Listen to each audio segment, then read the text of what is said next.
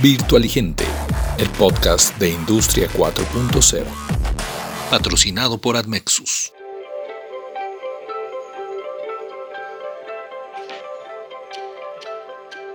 El tema de hoy refiere a la capacidad de memoria que tienen los dispositivos inteligentes. Nosotros poseemos una memoria la cual tiene una capacidad de retener información y recuperarla voluntariamente cuando se solicita. Es esta memoria la cual nos permite recordar hechos, eventos, ideas, sensaciones, relaciones y estímulos que ocurrieron en el pasado. Lo interesante es que estos recuerdos no los podemos localizar en un punto concreto dentro de nuestro cerebro, pero sí sabemos que solamente usamos el 10% y esto es increíble.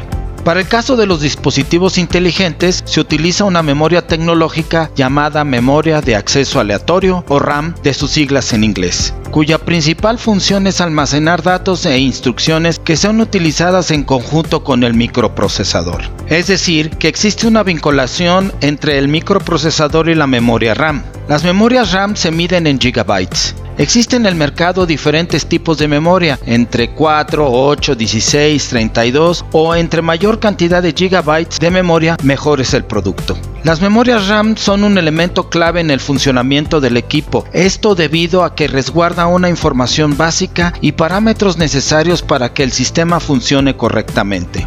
Es decir, cuando decimos que la aplicación es muy pesada y no corre como deseamos o decimos que está lenta, es porque existe una memoria limitada, la cual no está constantemente cargando los parámetros y hace que no funcione correctamente. Por lo cual, se debe tener en cuenta que la memoria RAM es uno de los elementos más importantes que en conjunto con el microprocesador pueden definir y además poder decidir si es un dispositivo bueno o malo en la adquisición de este. No hay que confundir este tipo de tecnología con las tarjetas de memoria o las microtarjetas SD. Estas no tienen nada que ver con el funcionamiento propio y su relación o vinculación con el funcionamiento del microprocesador. Las memorias se han transformado también tecnológicamente en los últimos años. Son conocidas porque han mejorado su capacidad de comunicar la transmisión de estos datos, a lo cual estas nuevas tecnologías se les conoce como doble velocidad de transmisión de datos o DDR de sus siglas en inglés. Son también memorias RAM, pero con una característica de mayor velocidad de transmisión y de sincronización. Estas memorias están vinculadas con las características técnicas del microprocesador y esto es lo más importante. Es decir, a mayor velocidad del microprocesador se requiere de memorias de acceso de transmisión de datos de mayor velocidad para el funcionamiento óptimo de ambos. Los tipos de memoria DDR van desde DDR1 hasta DDR4 actualmente.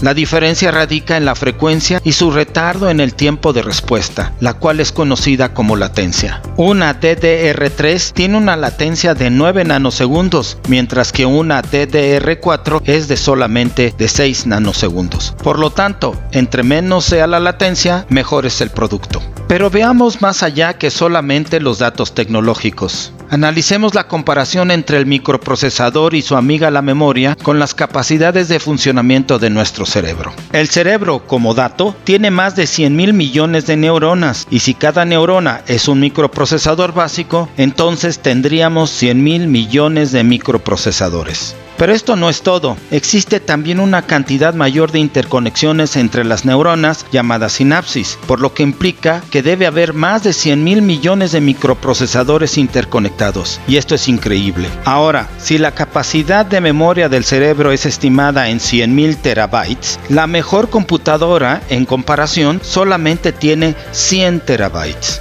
Por lo cual, amigos de Virtualigentes, nuestro cerebro es la mejor máquina diseñada. En siguientes capítulos hablaremos de un tema muy interesante que es la inteligencia artificial.